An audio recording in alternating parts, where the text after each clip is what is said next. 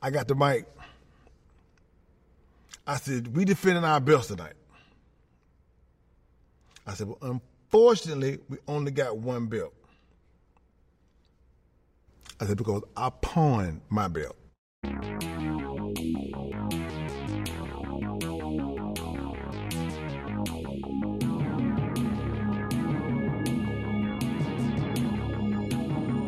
Welcome to the inaugural episode of Dark Side of the Ring Unheard, the podcast from the hit Vice TV series Dark Side of the Ring that dives into the show's deep reservoir of unaired interviews with pro wrestling's most famous and infamous, its least and most heralded, its most honest, and, of course, its most duplicitous.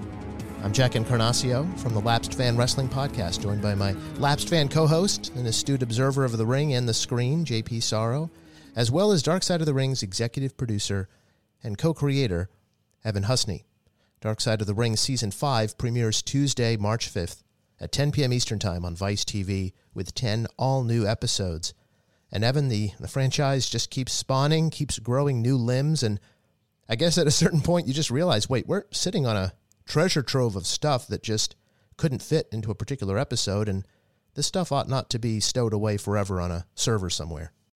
Yeah, that's exactly right. I mean, I think after we've well, you know, we've finished season five now, and I think it's somewhere upwards of 350 interviews we've done over the past uh, you know six years. And by doing some simple math here, I don't want to sound like Scott Steiner, but you know, we're uh, I think it's somewhere upwards of like 900 hours or more of, of footage that we have, and there's only like two percent of that has ever been used on air. So we figured that we have so much of this footage of um, you know interviews with wrestlers, with wrestlers' family members, uh, and so much of that is on the cutting room floor, stuff that you know didn't pertain to the main story that we were covering on a particular week's episode or whatnot.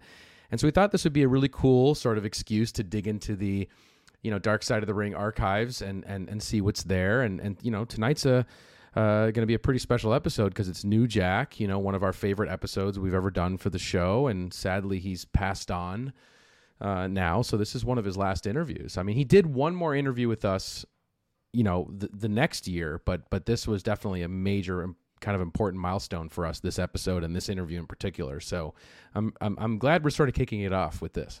Absolutely, yeah. The pieces of sound we'll be bringing you here on Dark Side of the Ring Unheard are from New Jack's, you know, sort of dedicated sit-down interview for the episode all about him, the life and crimes of New Jack. Evan making reference there to the fact that New Jack also, before his untimely death, sat for the Dark Side cameras for the XPW episode that took place uh, a bit further down. Well, the archives uh, they yearn to be free, so let us get to it. Um, so the voice you heard at the very top of the show, that of course is that of New Jack a wrestler most famous for his ultra-violent weapons swinging and balcony diving matches and the hardcore ECW promotion in the late 90s. JP, what was your sense of New Jack coming in, and now what's your take on this guy after taking in Dark Side of the Ring's treatment?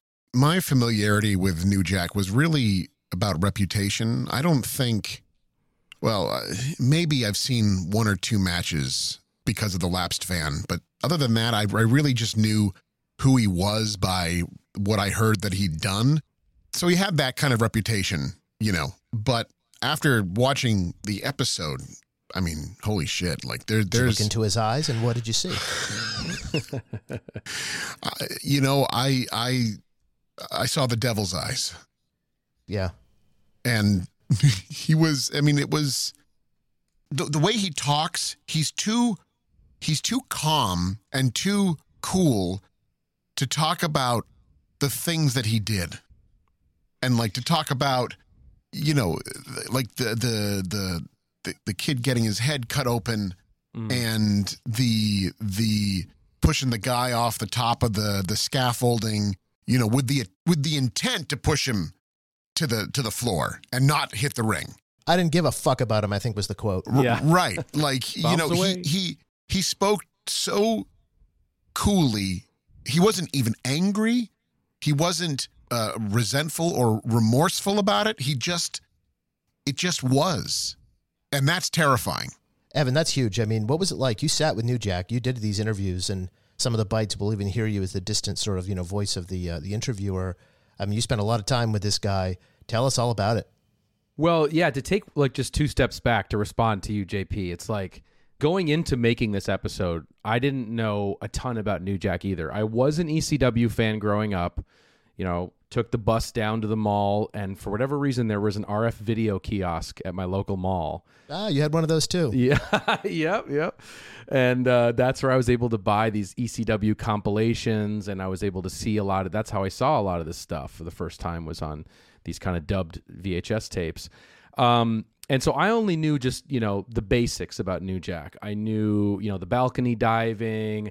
I knew the Natural Born Killers, you know, song, which was amazing. And especially that playing throughout the whole match was a great touch. And uh, so, you know, I had his action figure, of course, from the ECW uh, original figures. And um, but I didn't know a lot about mass transit. I knew a little bit about some of these little incidences and these these you know very controversial moments that he's at the center of but I didn't know a whole lot. And one of the things that, you know, was very clear to me when we sat down with an interview with him and as we're exploring the themes of his story was, you know, Jason and I, you know, who's the co-creator of Dark Side uh, and also the director, he and I loved you know, I think what made what what made this show what, what made Dark Side successful and captivated people when they first were watching it was anything having to do with the blurred lines of wrestling, the where does reality and fiction collide, that sort of blur between those things, the kayfabe of it all.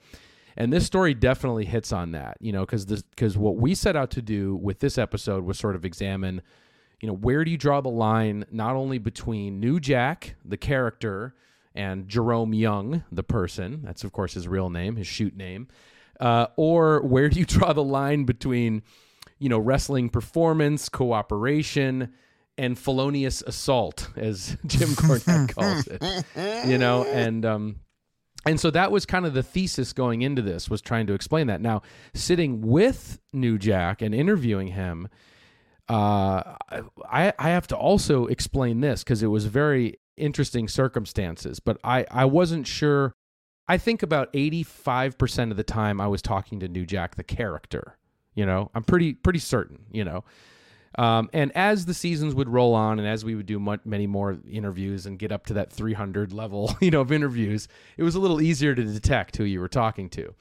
Um, but in this moment, it really felt like New Jack, uh, the character. Um, and I have to say, when I first reached out to him and I and I was contacting him about being a part of the show, I was very uh, intimidated by the lore and legend of New Jack, especially after I'd started researching him more going into this.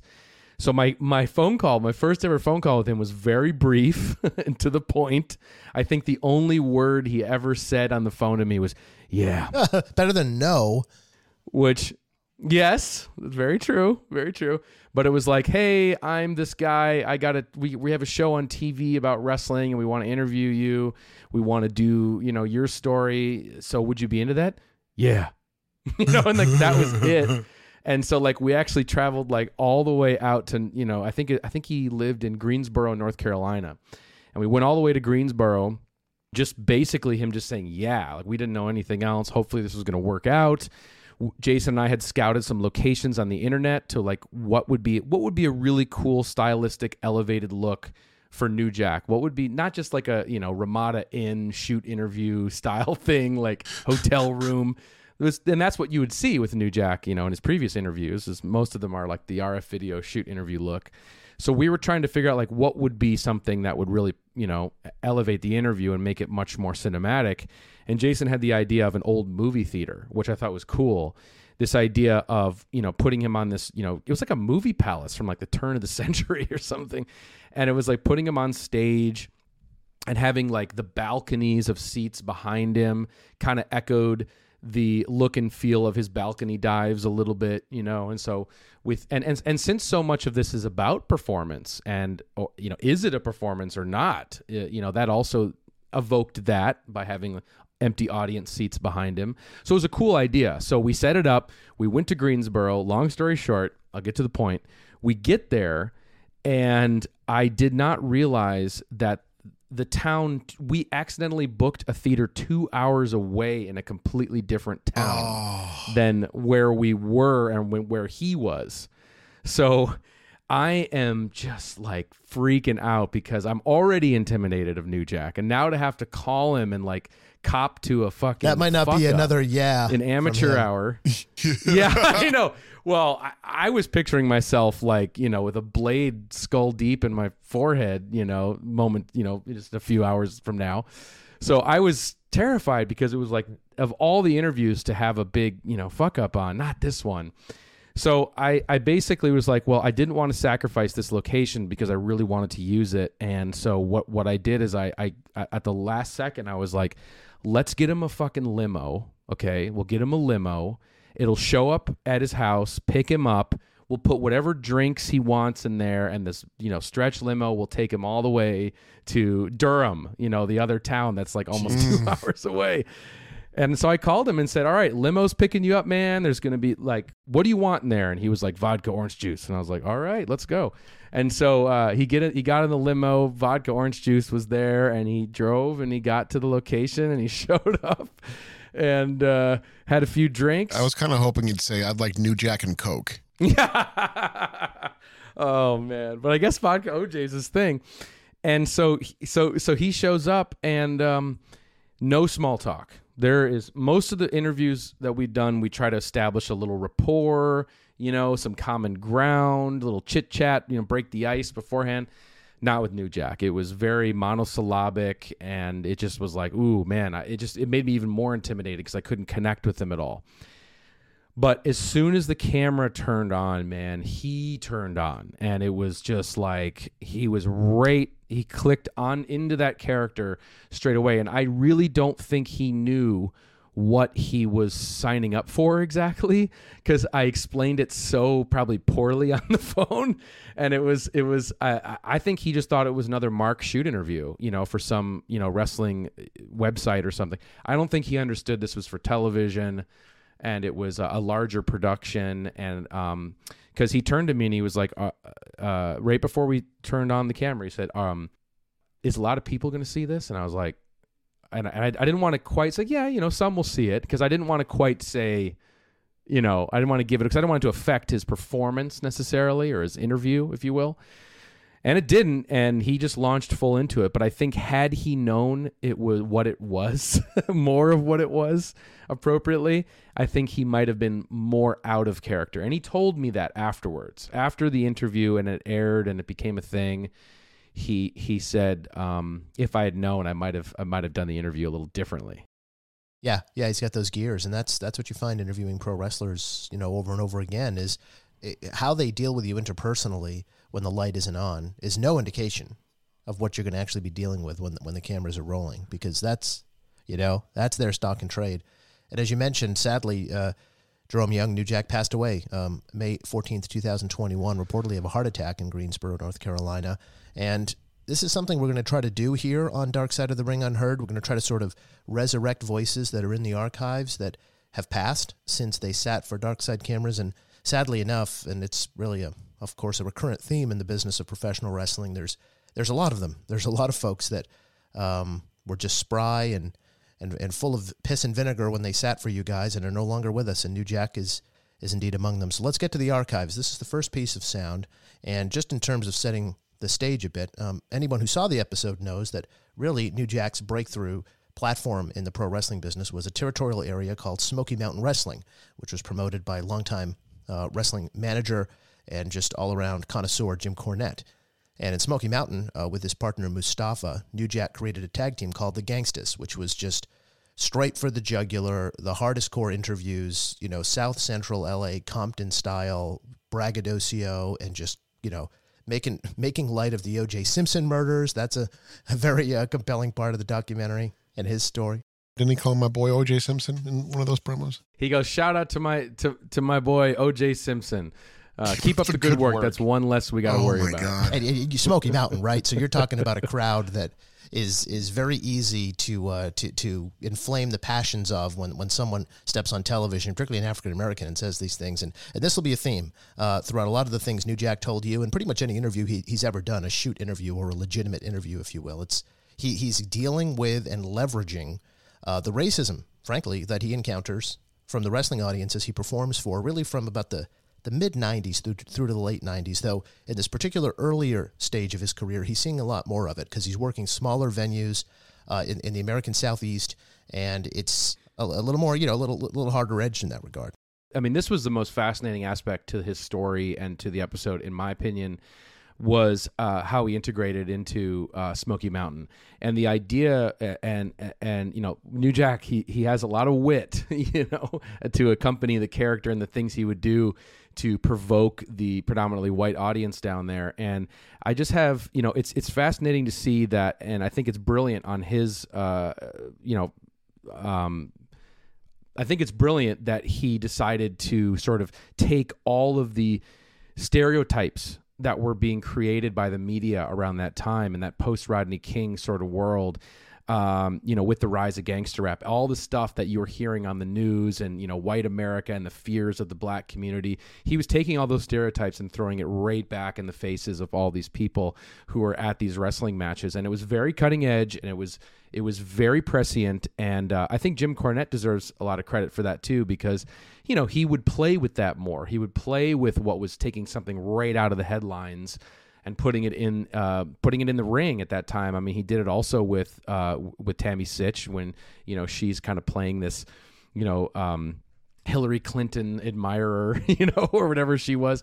So he was really kind of on the forefront of what was going on in culture uh, and in the media at the time. And I think New Jack, I mean, obviously you need someone as skilled as New Jack in order to really pull that off so it's not cheesy or corny. And man, boy, did he make, he made it scary and he made it real. And um, yeah, just a really fascinating part of this whole story. Yeah, so we're talking about the Smoky Mountains, the Appalachian Mountains, the Knoxville, Tennessee part of the United States, which is a part of the country that you know Jim Cornette hails from. So he knows it intimately well. He knows kind of the animus of the people. He knows what bu- buttons to press, just as you said, and he found a very willing accomplice in in New Jack. So uh, this piece of sound is him recalling. Um, bringing 8 by 10s as wrestlers have done forever to events to try to make some extra money off what they would call gimmick sales where you basically sell signed 8 by 10s and signed anything to the fans in between the matches and during intermission. And it's going to be kind of hard for the Gangstas to move a lot of those because they're so hated because of the things they've been saying on the microphone and the way they've been portraying themselves in the ring as as we talked about. So they're working a show with a, a, famous, legendary tag team in the pro wrestling business, the Rock and Roll Express,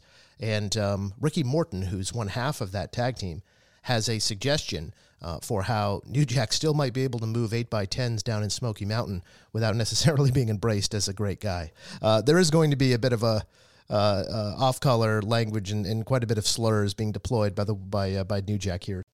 One of the funny things was one day I had some some eight by ten pictures. With, I couldn't sell the picture if I fucking wanted to because they just fucking hated me. And Ricky was like, Jack, give me the picture. So I gave Ricky the picture, and he drew a circle around my face and put a slash mark through it. I said, What you want me to do with this? He said, Let me sell your pictures. He said, and they'll buy them. And I'll draw a slash mark through it and sign it, Ricky Morton, Rock Roll Express. he said, and they gonna buy your pictures. I said, You think that'll work? He said, Jack, trust me. So I gave Ricky my pictures, and he went out there and was selling them. They bought all my pictures. They was holding them up, fucking nigger, fucking nigger, look at this, you fucking nigger. You got a slash mark through your face, you goddamn nigger. You know what I mean? And I'm like, just keep buying my shit. And I'll put over like, yo, I fucking hate y'all for doing this shit. Y'all fucking suck. And, and Ricky collected my money and gave it to me at the end of the night. You know what I mean? And it was like, it went over like a motherfucker. But they didn't understand because they too goddamn stupid. You know what I mean? But that's what we did, and it got over. That's pro wrestling right there.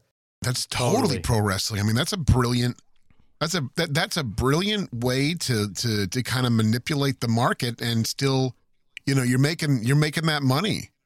That's amazing. What if Ricky Morton? Of all the guys, of all the guys to suggest it to. oh man, yeah. the living walking gimmick, you know, Ricky Morton. But the uh, the the interesting thing about that too is it kind of also relates to one aspect of the episode itself is um you know D'Lo Brown talks about in the episode about this strange dichotomy that nobody else, none of his you know peers could quite understand is this idea or people who are friends of his or family of his that isn't in wrestling that you know what he's trying to do as a heel is he's trying to provoke the crowd to hate him. And if they do you know uh, start you know yelling racial epithets at him that's like a sign of a good job you know in wrestling in the upside down world that is wrestling. And so it's just a fascinating you know microcosm of society on its head that we have in this in this world of smoky mountain. And um yeah and and and of course you know they were also trying some pretty radical things here you know with ricky morton and new jack i just remembered that the angle that they were working during this time i don't know if you guys remember this but they were working an angle where it was their Smoky Mountain was doing their version of the Rodney King beating, Yes. where it was Ricky Morton getting beaten. Just like With a- with a Reginald, um, nightstick. was it? Yeah, the- the- Right. The, white the white trucker that was pulled out of the truck and beat up on the news. Yeah, Right. So that's the image they're going for. Reginald Denny. Reginald Denny, that's right, in order to get the heat on the gangstas, you know? And that's true upside down world if you really think about it. reading through the whole transcript uh, of this interview and while having seen the episode and having seen New Jack interviewed a bunch of times, uh, you know, one thing that really comes across is as much as he was, you know, w- willing to boldly face down, you know, the racial epithets that he encountered, um, and as much as he seemed so calm, cool, and collected in terms of, like we just showed in that clip, flipping it into commerce that fattened his wallet. At the same time, you couldn't help but come away with the sense that New Jack was, in some way, he wouldn't quite acknowledge, bruised by every instance of racism that he encountered. He doesn't forget a name, he's got receipts. You know what I mean? He's calling out everyone who's ever used the N word around him. And I feel like his, his, his wrestling life story is really one of uh, you know, I made money off that racist. I made money off that racist. It's kind of like a way to even the score in his his mind. I, I hope I'm not reading too much into that, but I, I sort of feel like that's a big animating factor in his life and career. Yeah, I mean, it, it definitely even even reading his book, you know, he published an autobiography a few years before he passed, and uh, he addressed a lot of that in there um, in terms of you know calling some people out and and also um, you know you can tell even in our episode that a huge motivating factor of even some of the violence um, of where this story goes is sort of triggered you know by some of the racism that he is experiencing uh, in this business Another page from that book, I suppose you could say, is is our next piece of sound. So he's describing a scene in which he and his partner Mustafa, who were the Smoky Mountain Tag Team Champions, uh, Mustafa forgot his tag title belt at home. Okay, he, didn't bring the belt to the show. It happens. He was smoking pencil shavings and forgot his fucking tag belt. Yeah, go on. Uh, one may be related to the other, but both definitely happened. And here he is, uh, New Jack, Johnny on the spot, trying to think of a way to leverage this um, into something advantageous, something that might even accentuate the character and, and evoke the passions of the crowd again uh, in a very defiant way. You know, this is not a necessarily a fine artiste at work here. This is the fuck you, motherfucker kind of guy. Dude, he's he's so good, uh, which you'll see in the, here in this clip. Uh, thinking on his feet, Yep. trying to see, and this what I think really being a good wrestler is is is is kind of that improv of what's going to be, you know, the best. Like I said, wittiest. He's very witty. What's going to work? That's going to really work for not only the situation, the storyline, my character, his character, and it's beautiful. So he had had some work done on his car shortly before this episode where the belt was forgotten. And so in that car, he had a big pink sheet of paper and uh, he taped it to his shirt as, uh, you know, Jim Cornette, the promoter, expressed uh, some fair degree of, uh, of consternation that the belt was forgotten and it might, might be a difficult thing to, to leverage. But they got one belt and that is all New Jack needed. Listen to this. I got the mic. I said, we defending our belts tonight. I said, well, unfortunately, we only got one belt. I said, because I pawned my belt. I said, so if y'all beat us, here's the pawn ticket, and I tear it on my shirt. I said, here's the pawn ticket. You go down to Knoxville, you get it out the pawn shop. And there was a white guy sitting, he was like a grandfather. He had a little kid with him. He said, Ain't this some shit? The first nigga tag team partner champions we got, and y'all done pawned the belt. He said, I don't want to see this shit. He got up and got his grandkid and walked out. Oh my God. Oh my god. Everybody else started booing us. Wow.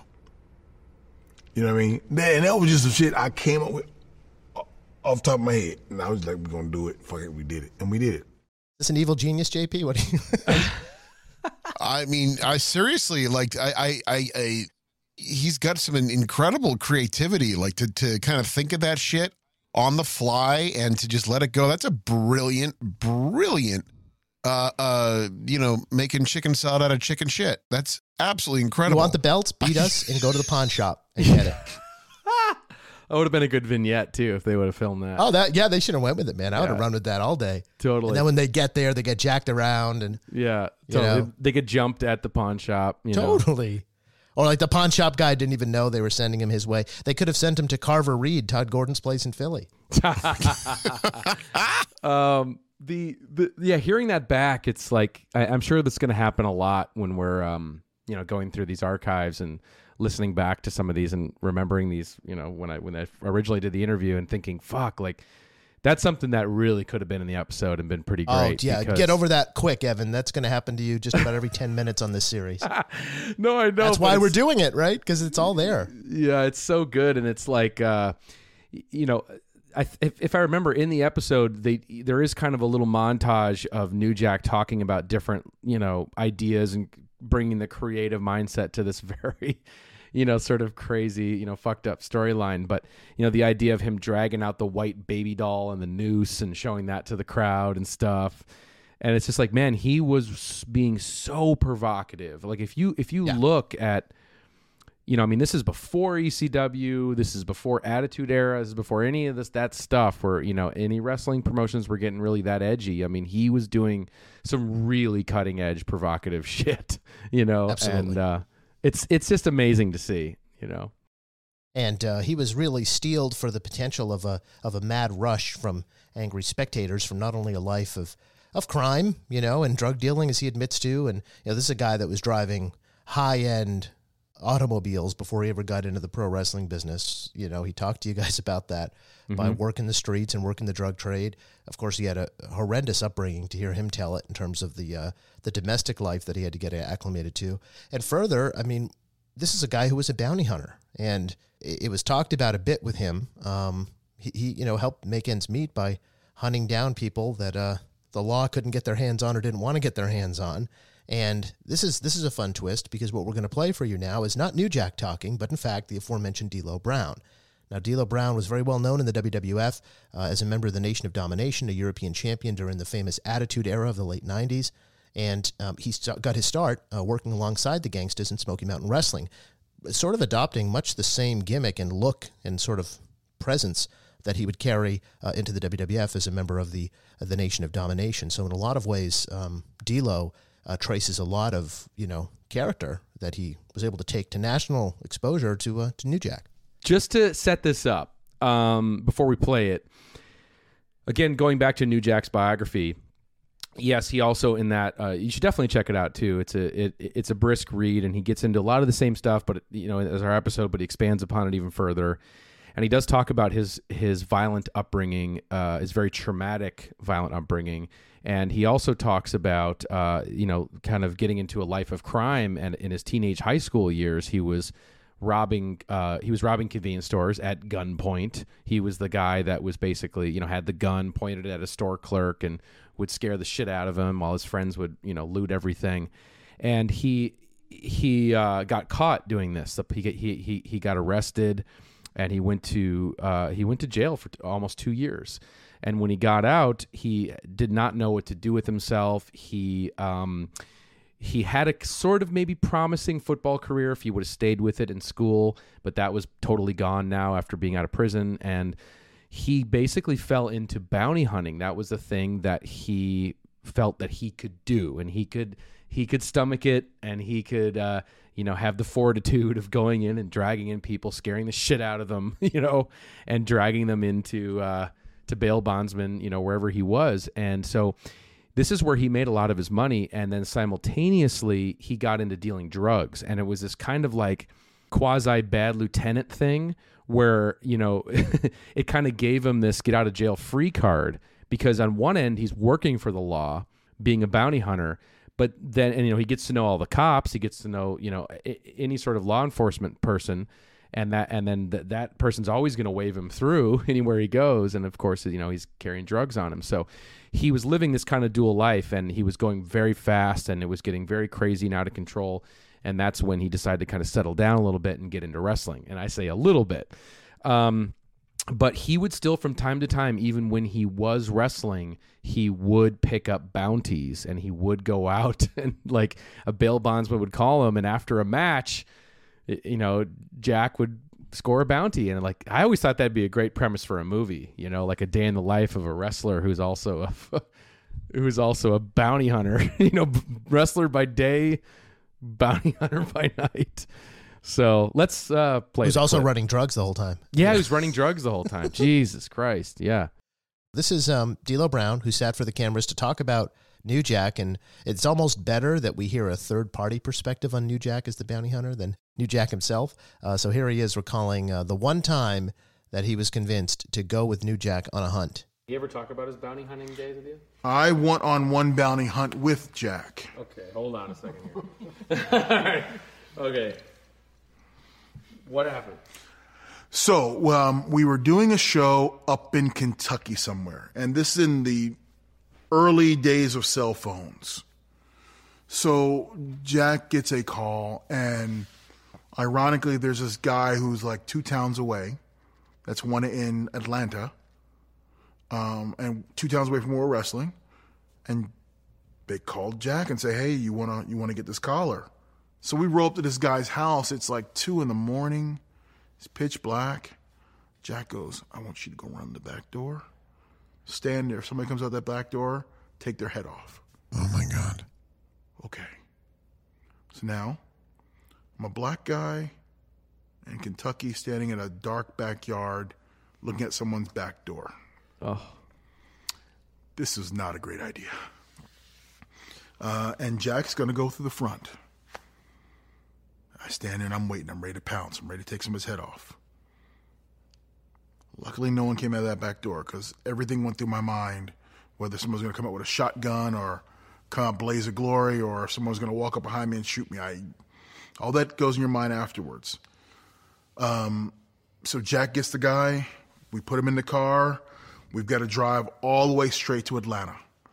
Um, Jack has given me the rules. He's like, "Hey, the guy's handcuffed, but keep your hand on on your on the seat button, you know, here. So if he gets the cuffs off and he tries to choke you, you can pop the seat back, fly back, and then you can, uh, you know, you, you're at even with him again.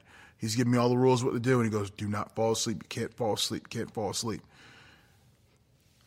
I spent the next seven hours scared driving down the highway. Oh my God. Looking at the rear view the whole time, my JP. I mean, you know, it, he can make a move. Like, yeah, that was the last one he went on. Holy shit.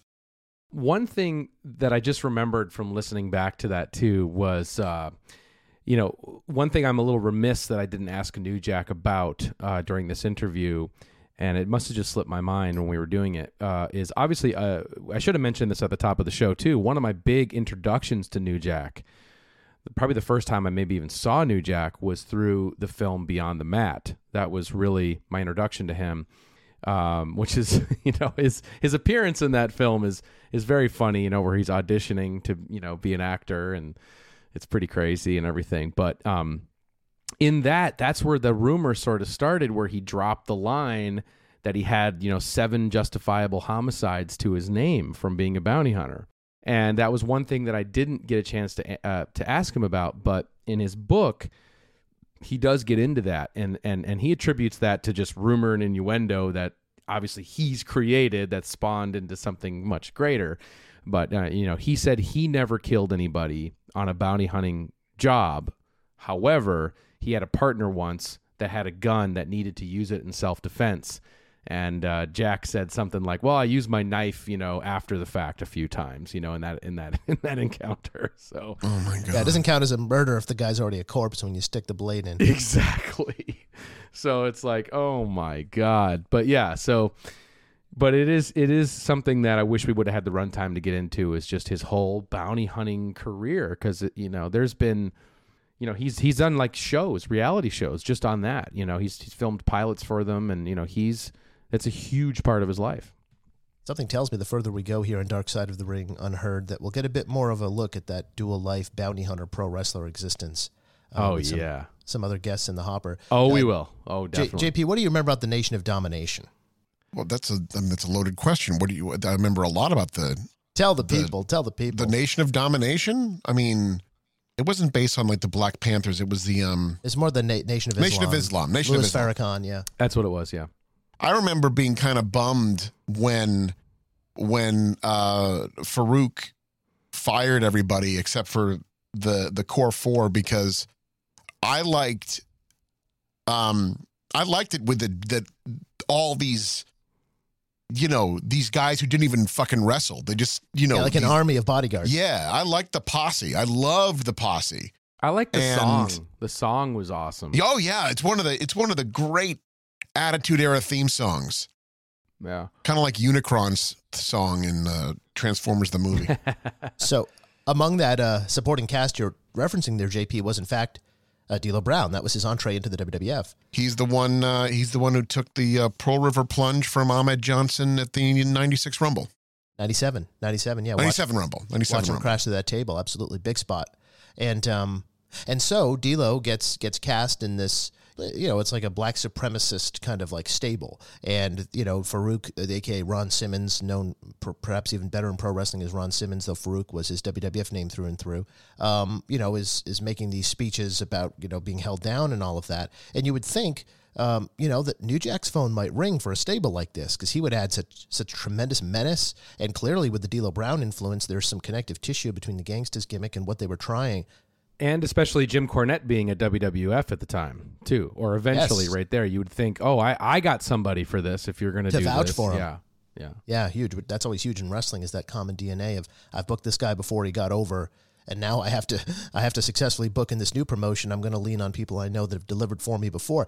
And you know, one might think, yeah, but it's New Jack. He's got all this baggage. He's he's kind of a wild man. Maybe that's not the best for the. Uh, uh, the, while WWF was taking a lot more risks in terms of more risque storylines at that particular point in time, perhaps New Jack was a risk too great. But New Jack told Dark Side Cameras that in fact uh, there was some outreach about including him in the Nation of Domination, and to hear New Jack tell it, uh, he just was not interested. They had asked me, well, I want to be a part of it. But they were like, you'll be behind Ron Simmons. Uh oh. I said, no disrespect to Ron. I said, but I'll eat him alive cutting promos. Because I would eat his ass alive. They're like, no, would you be a backup singer? I said, no, suck my dick. You know, I'm like, I'm not being back up to Ron. And they went on. The Rock was a part of it. Fucking everybody that was a top guy in WWE was a part of the Nation Domination. But that was the Gangstas. And everybody knew it was the Gangstas. And they would come to me, people come to me like, Jack, why ain't you a part of that? You know what I mean? I'd be like, hey man, this whatever, it's whatever, you know what I mean? But they didn't want to take a chance on me. And I was like, fuck them. What did you think of the Nation of Domination? I saw the shit like twice. I was just like, "Just get the fuck out of here with that shit. I mean, it was fucking corny as fuck. But they couldn't touch me, and they knew they couldn't touch me. I mean, like I said, if it, if if you put me and, and anybody in the ring and told us to cut a promo, I eat you alive. and it'd probably be one and done because he'd probably say something that uh, would get him sent home as well. It's not taking anything away from any of the Nation guys, but there's only one top guy in that. In that, Just The Rock, yeah. It's just the Rock. But it was it's huge in that it was it was the springboard for The Rock to become a singles megastar in WWF. That stable. Imagine New Jack, though, in the nation. He would he would steal every scene he was in. it, it, you know it it might have been a little bit too ahead of its time for him um, because i'm guessing i'm not sure when this w- would have been if it would have been 96 or it would have been 97 when they're talking about this but that might have been a little too cutting edge for new jack to be in there because he hadn't really quite made a name yet right at ecw or he was just kind of I'm, I'm trying to get my timeline Yeah, well, this would have been '97. yeah um, when they were sort of casting the nation beyond Right. Farouk, because Farouk was still that That's right. Roman gladiator character in '96, um, that ill-fated one. oh Remember god that Farouk Assad, Right. Which you know, Elsewhere in the transcript, New Jack has some fun with that name. He calls him Saba Simba, mixing him up for Tony Atlas. yeah, that's right. Well, you know, I, I hear Right, Farouk right. Assad and I get hungry. So I'm thinking carne asada. Did they have Farouk Asada? no A on the end. Yeah, Farouk Asada would have been a much different play. a side of rice and beans, please. that would have been 1987. Yeah. Yeah, that would have right. That would have been something Jesse Ventura would have yeah, said. on yeah, Saturday yeah, Night's Main right. I love the Farouk Asada with rice and beans. So there he is, and yeah, '96. Yeah, by then the Gangstas had become the ultra violent, you know, uh, a jewel in the crown of ECW. It wasn't like New Jack hadn't become his own sort of cult thing yet. It was still very much about the tag team, but they were doing, you know, the typical hyper violent matches and had their their their their spot um, as an ECW cornerstone. Yeah, that's uh, that's that's wild to think about. I just I could never see it commencing. I mean, New Jack, he wasn't, you know. I don't know. He didn't really get a chance to show beyond Smoky Mountain, where he actually did do some more traditional pro wrestling style matches, and you know he had he had skills. He was well trained. Sure. Um, Yeah. But I'm not sure. I'm not sure if he could have held up to what they were looking for in ring back then, which wasn't as m- not a lot, but uh, I would be really interested to like talk to a D'Lo, you know, and say like, you know, you know what it took to make it on that circuit. Like, w- what would New Jack have had to adjust? He probably wouldn't have gone for it, but it would have been interesting to see if New Jack just would have been a mouthpiece. Yeah. You know? yeah. Like what would have happened? Maybe he didn't need to r- wrestle. Maybe he just needed to talk, and that would have been it and come up with ideas. He could have been, I mean, amazing, but maybe it was just too early for WWF, you know, where they would obviously get more risque and, and, and push boundaries even more into like 98, 99, and 2000 and stuff. But who knows? JP, any thoughts on the part of the Dark Side documentary on New Jack where he repeatedly stabs Hunter Red in the back of the head? He's a person that I'm glad I'm never going to have the chance to meet. Like I'm, I'm honestly there. There are people. I mean, I don't know. I, I don't think I could have. I don't know. I, I, would have been so scared doing what you did, Evan. Like going to an interview. I'm, I'd be a complete, complete wimp about it. No question. Yeah, I mean, I, I definitely was in the first the first interview, definitely, because a lot of that got to my head in terms of thinking about mass transit. I had seen the footage of Hunter Red, you know, before the interview, and so it was like fresh in my head, and I was like, oh my god. And it's just the more and more I did, you know, like when we did the interview and then cutting the episode, and then of course communicating with Jack, which we did a fair bit after the episode came out it was just like I really think that you know he definitely was playing that gimmick. He was playing that character. Like I said, eighty probably eighty five percent of the interview is new interviewing New Jack, not Jerome Young. And I do think that like a lot of wrestlers, you think about uh, Randy Savage, you think about uh, Ric Flair to some extent. Like these character, these guys who develop personas, and as soon as that switch turned on, it never turned off. I sort of think that you know New Jack does he, he has created that persona for some level of trauma or some you know something that he all the experiences he's had in his mm-hmm. life and I think when he goes into that character that's the dark and disturbing side of him whereas you know Jerome Young I think is a is a is a more centered funny Yeah. person because Yeah. you hear other people talk about him. Like you hear Sandman talk about him. I've heard other D'Lo talk about him, even off camera, candidly, and and talking about that he is a funny, nice sort of guy. but you know, I don't think someone like me in this situation is ever going to genuinely see that side. You know, um, and it's interesting with Hunter Red. If we can set that up, you know, that's th- this is obviously as grim as it gets in the episode and especially as these incidents and controversial moments with New Jack as they get, you know, as they go on in the episode from one to the next, like you go from, you know, the XPW thing uh, with Vic Grimes, crazy spectacle of him throwing him off the scaffolding. Then you go to Gypsy Joe, and you're starting to see, okay, Gypsy Joe, by the way, is like an octogenarian that New Jack began to absolutely assault during the course of a ma- uh, wrestling match, and for real. yeah, he's like hitting like an 80 year old man in the head with a baseball bat for real. And it's just, it, it's absurd. It's insane. And, but you're seeing like, you know, you're seeing a handful of people in the crowd. You're, you're seeing like probably a hundred people in that crowd. And then, you know, so the crowds are getting smaller, you know, um, it's that feeling of, you know, where you can't, where like the events can't muster a crowd. And then it gets to the Hunter Red situation where there's literally 10 people in the crowd um, which to me makes is just like magnifies the darkness of this incident much much more And so then you see, and if you watch the tape back of right before New Jack starts to stab this guy in the ring, um, you can tell that Hunter Red sort of hit him in the face, and and he kind of he potatoed him, and you can kind of see that oh shit, hell's about to break loose. You know, if you really study that. quickly there's a common sort of thread and when new jack loses it in the ring like this something happened in the locker room before they went out to wrestle where new jack Yes. felt slighted felt not respected as a veteran felt like the this this nobody is trying to dictate to him what's going to happen out there and to hear new jack tell it that's like the most cardinal sin you can commit if you're not established in wrestling is to come over and start talking to him like you have any grounds to suggest what's going to happen in the ring Exactly. And so then, of course, you know, he's got this crazy blade and he pulls it out and he stabs the guy a number of times. And uh, long story short, we're, we're, we're in the throes of this crazy incident with uh, Hunter Red. Things have gone sideways. A man's been stabbed many, many, many times. And uh, take it away, Jack. What happens next? This is really interesting just to set the stage because you know there's been talk about this incident where you know and it's in the documentary where Hunter Red agrees to drop the charges in exchange for an empty promise from New Jack that they could use this thing to get Hunter Red wrestling bookings because they'll go around Florida where it happened in that area and sort of promote Hunter Red out for revenge for what New Jack did to him for real in the wrestling ring. And Jack, I mean, he's seen every hustle in the book. He's like, sure, yeah, let's do it. Drop the charges. Charges dropped. He skates. Never sees the guy again.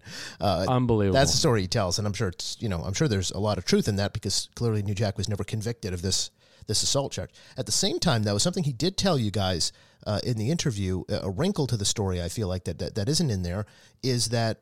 Uh, for some reason, New Jack, as well as Hunter Red, required medical attention at a nearby hospital after this thing. And so they were proximate to each other in the immediate aftermath of this stabbing incident.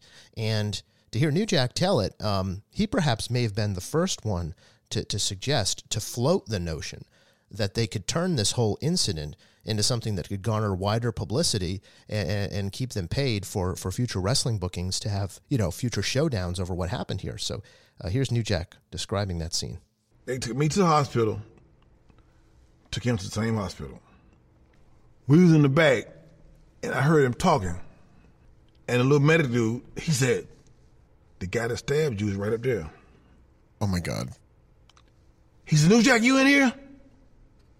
I said, yeah, I'm here. he said, you all right? I said, yeah, you all right? He said, yeah, I got a couple of holes in me, but I'm fine. Oh my God. I said, all right. He said, we good? I said, yeah, we straight. They took me to jail. I, didn't give a fuck about him. But I shot him an idea. I said, I tell you what. I said, let's go on a talk show. Like a, cop, I mean, a, a, a, courtroom show. Judge Mathis, Judge, Judge Joe Brown, whatever, the fuck, whoever. I said, let's take this on there. I said, you sue me for $5,000, which is the max. I said, I'm act like the biggest dick in the world. I said, I'm gonna make sure you get your money. he was like, I can't do it. He said, I'm too embarrassed. I said, no, we'll split the money. Oh, God. Let's go on the fucking show. he wouldn't do it. that was the last time I talked to him. He's got a couple of last time I talked to Hunter Red stories I've noticed, but uh, JP, no, no, nothing that Judge Mathis can't solve. I I mean, hey, you know, I I I would definitely have tuned into that one, uh, for sure.